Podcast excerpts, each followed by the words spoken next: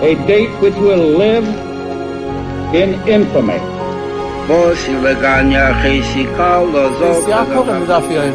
Both of those projects, initiatives, got off the ground because of the Ger Rebbe.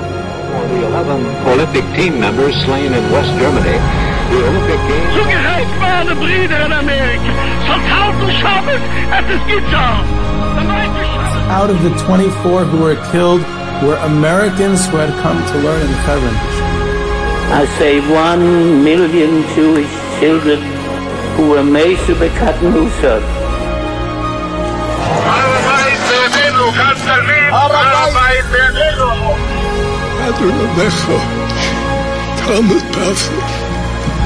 Whoever heard such beautiful words, It is never too little. It is never too late. And it is never enough. Jewish History Soundbites, bringing alive the world of our glorious past. Here is our host, live from Jerusalem, Jewish historian and tour guide, Yehuda Geberer.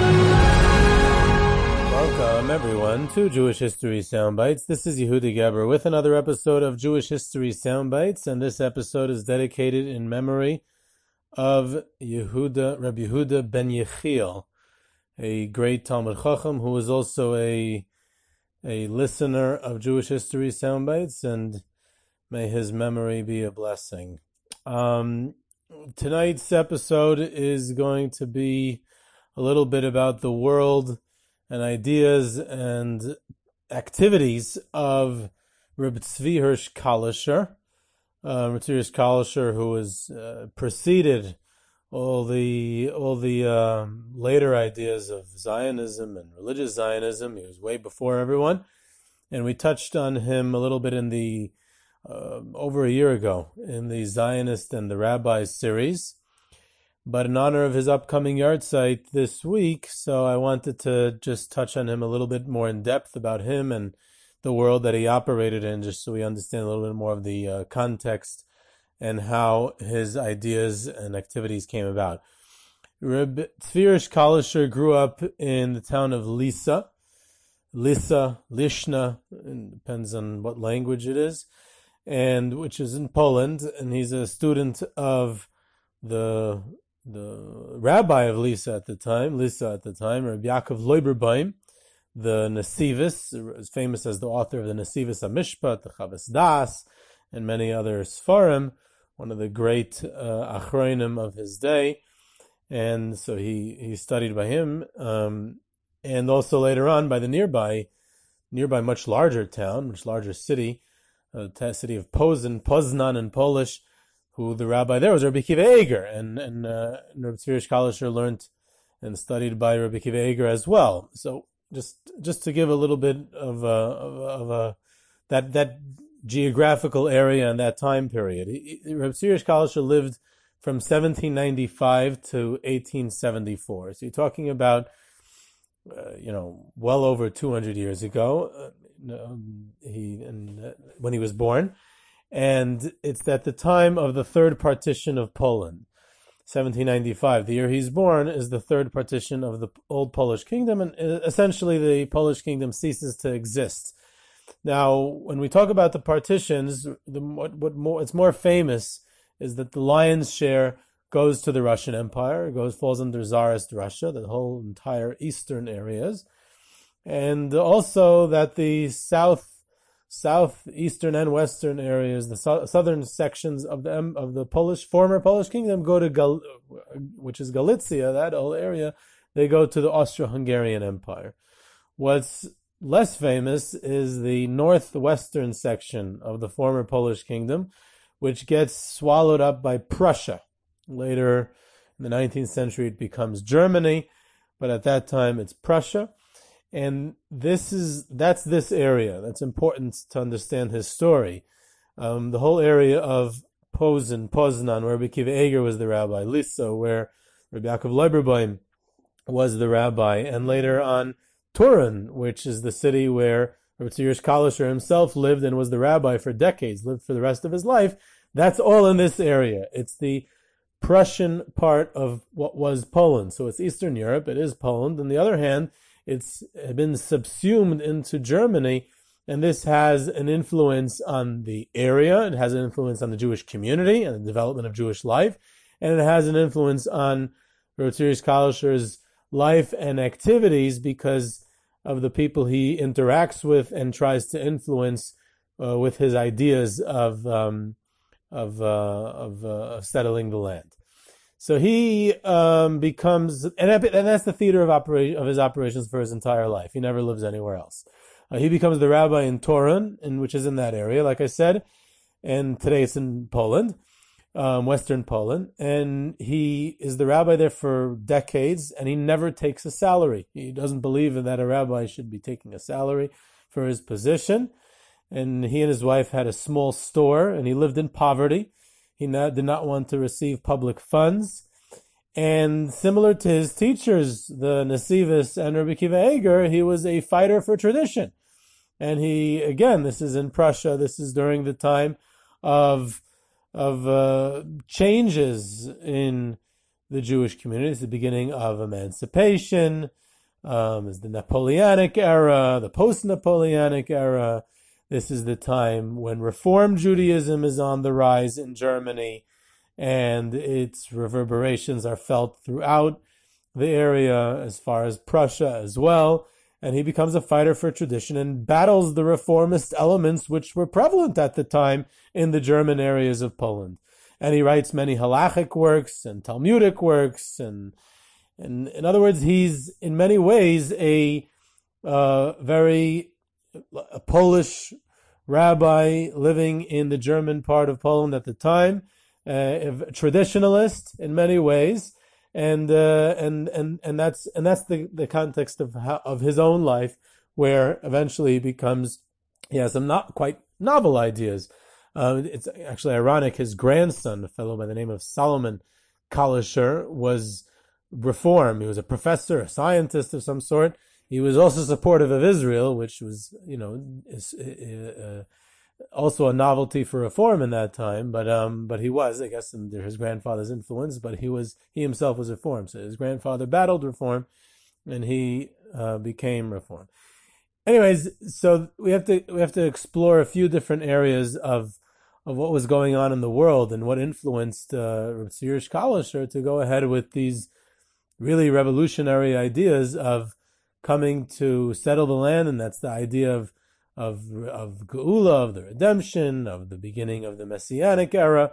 So the first thing that, that we have to mention is that is that uh, it became practical in his days. In other words, he believed it was more practical to purchase land in Eretz Yisrael at the time, as the 1830s, because Muhammad Ali of Egypt was now nominally in charge of Israel, and it was not directly under the Ottoman Empire. He was a rebel uh, Muhammad Ali, and he and the the Ottoman Empire for a period, you know, a significant period of time during that era, during that period, uh, time period was not directly in charge, and he felt that to influence a small time rebel ruler to be able to sell portions of land to to purchasers, to Jewish people who wanted to purchase the land, would be more feasible, a more feasible operation than appealing to the great sultan of the Ottoman Empire. And it would be easier to deal with Muhammad Ali. And this is something that he spoke about and wrote about in his letters to all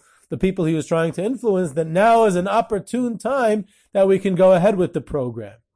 Another very important aspect of it is because the focus when one, uh, when one hears about Ritzi Hirsch Kalischer and when he's used in modern day discourse, it's the focus is primarily on his messianic ideas and the fact that Geula has to be done in the first stage through man-made activity and settling the land and cultivating the land. But the general context of, of the time was that of rising, the idea, the, the, what was gaining, an idea that was gaining popularity of nationalism. In the 1820s, Greece gets independence from the Ottoman Empire. That's basically a decade long conflict, and it was a seminal event in modern history. Uh, why? Because number one, it was the beginning of the end of the Ottoman Empire. Um, many other uh, countries, especially in the Balkans, um, Romania and the Balkans and the and other parts of southern Europe, the European possessions, especially of the Ottoman Empire, begin a rise in nationalism, of ethnic identity, of self determination, and and and the empire begins a long, century long process of falling apart and crumbling, which would eventually end with World War One. That's number one. So the Ottoman Empire coming to the beginning of the end, that's a very significant event. But more importantly, it the Greece becomes the first, at least European nation, possibly any, um, at the time, to utilize the new idea of nationalism, of self-determination, to gain an independence from a world empire um, and and and to define themselves as as someone who has the right to have that have that nationalist uh, ideal and willing to fight for it. And this inspired many other countries and peoples. And this goes into the whole 18th century. And again, it culminates with World War One and even follows to the interwar and then the post World War II time period when the British Empire finally falls apart.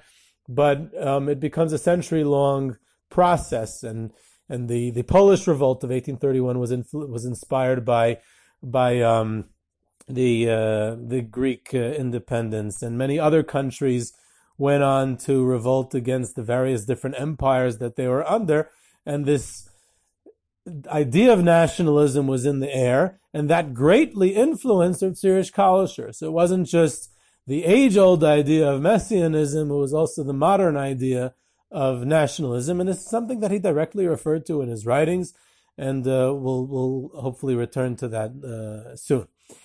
Another point is that emancipation, emancipation of the Jews in Western Europe was a process that was happening during the 1820s, 30s, 40s, 50s, during his lifetime. And there's all of a sudden there are Jews that are in positions of power, who are politically connected, who are in the banking world, who are lawyers, who are wealthy, um, Adolphe Cremieux, Cremier was uh, challenged to pronounce the French names, and Edmond de Rothschild and other Rothschilds, Moses Montefiore, and emancipation meant, according to the thinking of Rav Tzirish Kalischer, that we are at the dawn of the Messianic era. Because we're being emancipated now, so we can become part of the the nations of the world, so that we can define ourselves as a nation as well which wasn't possible before emancipation. So he saw it as the dawn of the Messianic era, specifically because of emancipation. So there's really three points of Rabbi Tzvi Kalischer's thinking. Uh, crucial points. Number one, he believed that redemption, the Geula, is not just from heaven, it needs human deeds as well. That was point number one, which we're going to return to. Number two, he believed that, that the Jews should return. They should immigrate to the land of Israel. They should they should uh, purchase land there. They would do the mitzvahs tatzulias ba'aris. They would they would perform all the mitzvahs that are dependent on living in Israel and cultivating in land, having farmland, and to get the old yishuv off of the chalukah system and be able to be uh, financially stable and self self supporting, self sufficient, and uh, to work the land, farming and other things. The third point of his thinking, which was probably the most controversial and biggest novelty of all, was that he wanted to renew the bringing of karbonis on the Temple Mount, on Har HaBayis, even before Mashiach comes, even before the Geula arrives, because he believed that it was not dependent on the Geula, but rather on on Jewish control of the Temple Mount. This was I wouldn't say he abandoned it ever, but he eventually toned it down because in his later years, because it did not generate much support, a lot of opposition from different quarters, um, different rabbinical in Eastern Europe and in Israel itself and in other places. And he, but he believed that if the Jews can, Jewish people can get control of Har HaBayis, then we can go ahead and start bringing karbonis. And he battled rabbinic opinion all over. There was a series of letters between him and his Rebbe, Rebbe Akiva Eiger, who eventually referred to the, the question to his son-in-law, the Chasam Sofer. So the Rabbi Akiva Eiger, the Chasam Sofer, are dealing with this question as as if it's a you know he's presenting it to, to them as a relevant question. He believes that we can you know get control from the Ottoman or Muslim authorities and uh, and and be able to start bringing karbanis. And um, and uh, in other words, it's in the 1830s, right? Rabbi Akiva Eiger and the Chassam Sofer passed away at the end of the decade. So this is right at the beginning when he's still, you know, he's first starting out with promulgating this idea.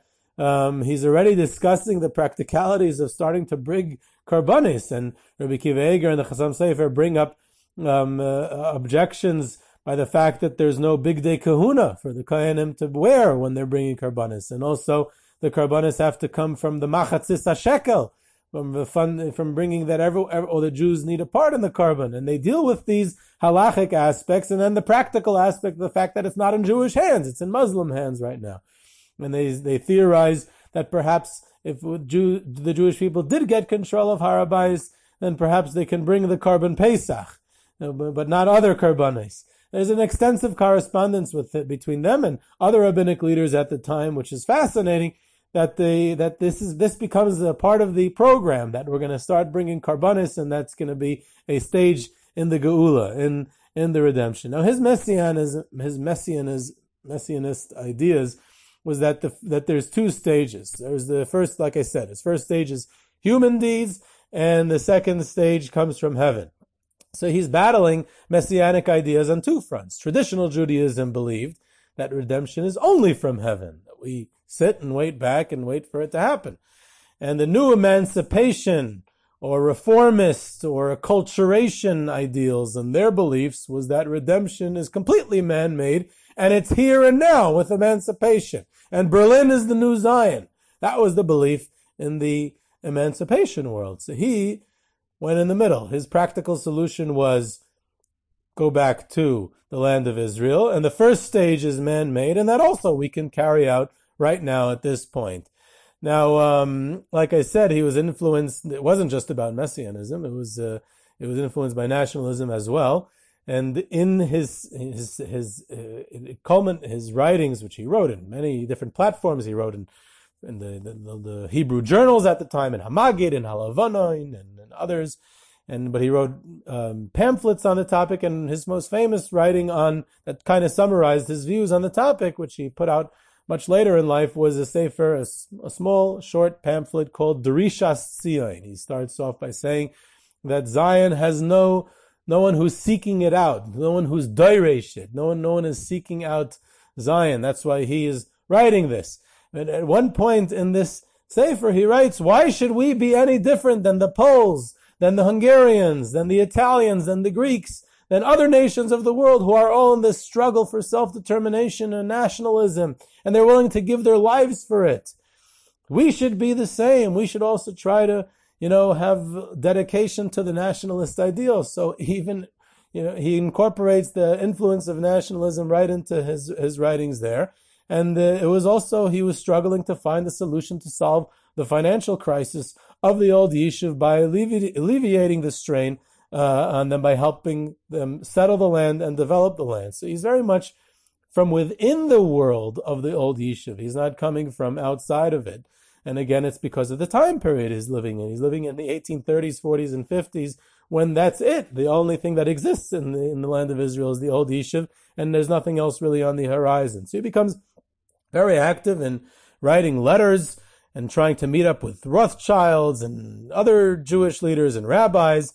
And um, one of the one of the ones he corresponded with, who was very opposed to the idea, was Reb Shamshon Raphael Hirsch, the legendary leader of Frankfurt and German Jewry. In a letter many years later, very, years after the passing of, of Reb Tzirish Kalisher, a letter that Reb Shamshon Hirsch wrote to Yaakov Lifshitz, the famous uh, secretary of Reb Yitzchak Elchanan Spektor in Kovna. So Reb Shamshon Hirsch describes there in that letter that Reb Kalisher spoke to him many years earlier. He, he, said he wrote to him several times, he even came and met with him in Frankfurt, and Reb Shamshon Hirsch declares that he was very against the idea of this that mass settlement in Eretz Yisrael is going to bring the Geula. And Kalisher said that Rav, said to Rav Hirsch he said, you are preventing the Geula from coming. And Hirsch, Rav Hirsch responded to him, what you believe is a great mitzvah, I think is no small sin. So we can never come to an agreement on this topic. And that's, almost a direct quote because I used a free translation from the Hebrew letter. So that was that was Rav Shamshon Raphael position, which of course we'll explore whenever we get around to speaking about Rav Shamshon Raphael Hirsch and his world, um, which hopefully we'll get to one day as well. On the other hand, he did garner some rabbinical support. Rabbi Leo Gutmacher became a famous uh, supporter. Even Rabbi Elchanan Spektor seemed to have some express some sort of limited support for the idea, and a few others.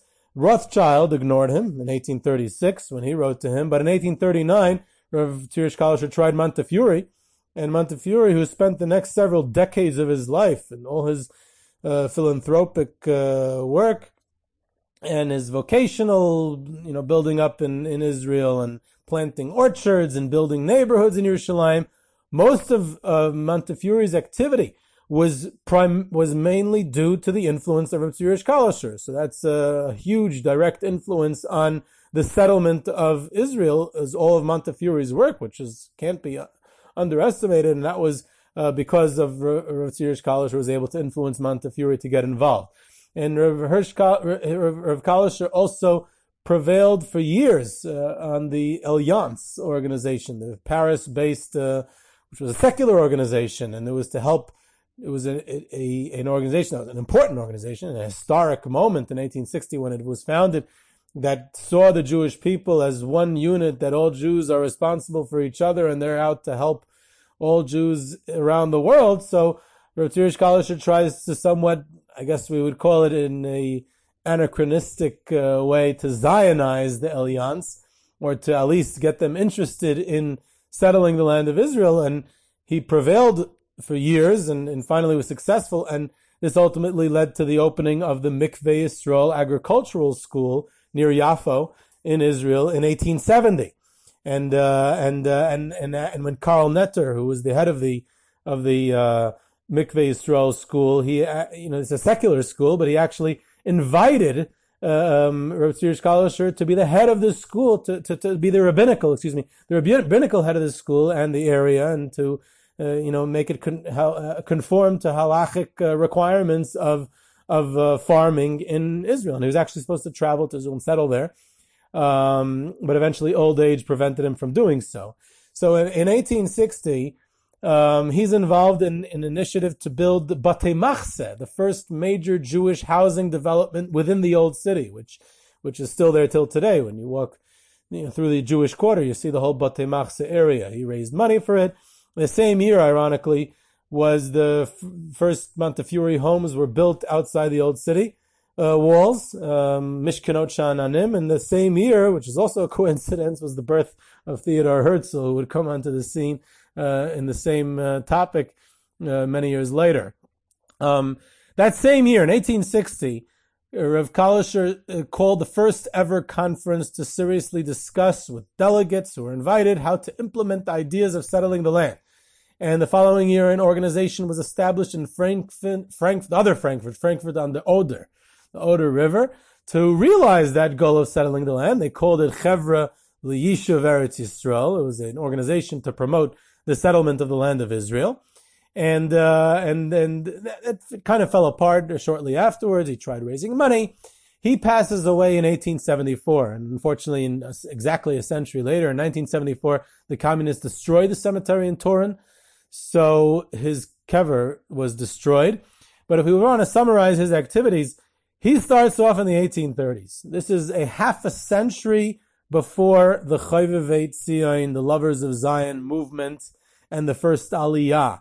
This is 70 years before political Zionism uh, starts. He's essentially, he's part of the world of the old Yishuv and the messianic uh, fervor and tension that exists, uh, that's expressed in his activities and writings is also in the old Yishuv at the time, around the year 1840, because of all kinds of Kabbalistic reasons. The Taf Reish year is considered a year of a lot of messianic fervor, both within the old Yishuv and in other parts of the Jewish world. So he's operating in a different era. He's operating in an era before there's a mass movement, before there's Zionism, before there's there's political Zionism. His activities may have set things in motion, but it was so long before anything else substantial happened that we can call him perhaps one of the Mevasrei Tzion, proto-Zionism, but not in any way part of the movement in his lifetime.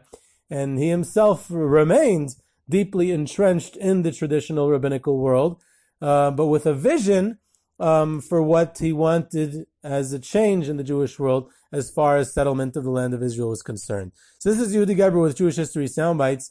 You can reach me at Yehuda at yehudageberer.com for questions, comments, tours, trips, sponsorships, lectures, and you can subscribe to Jewish History Soundbites on Podbean or your favorite podcast platform. Follow us on Twitter at JSoundbites, and I hope you enjoyed.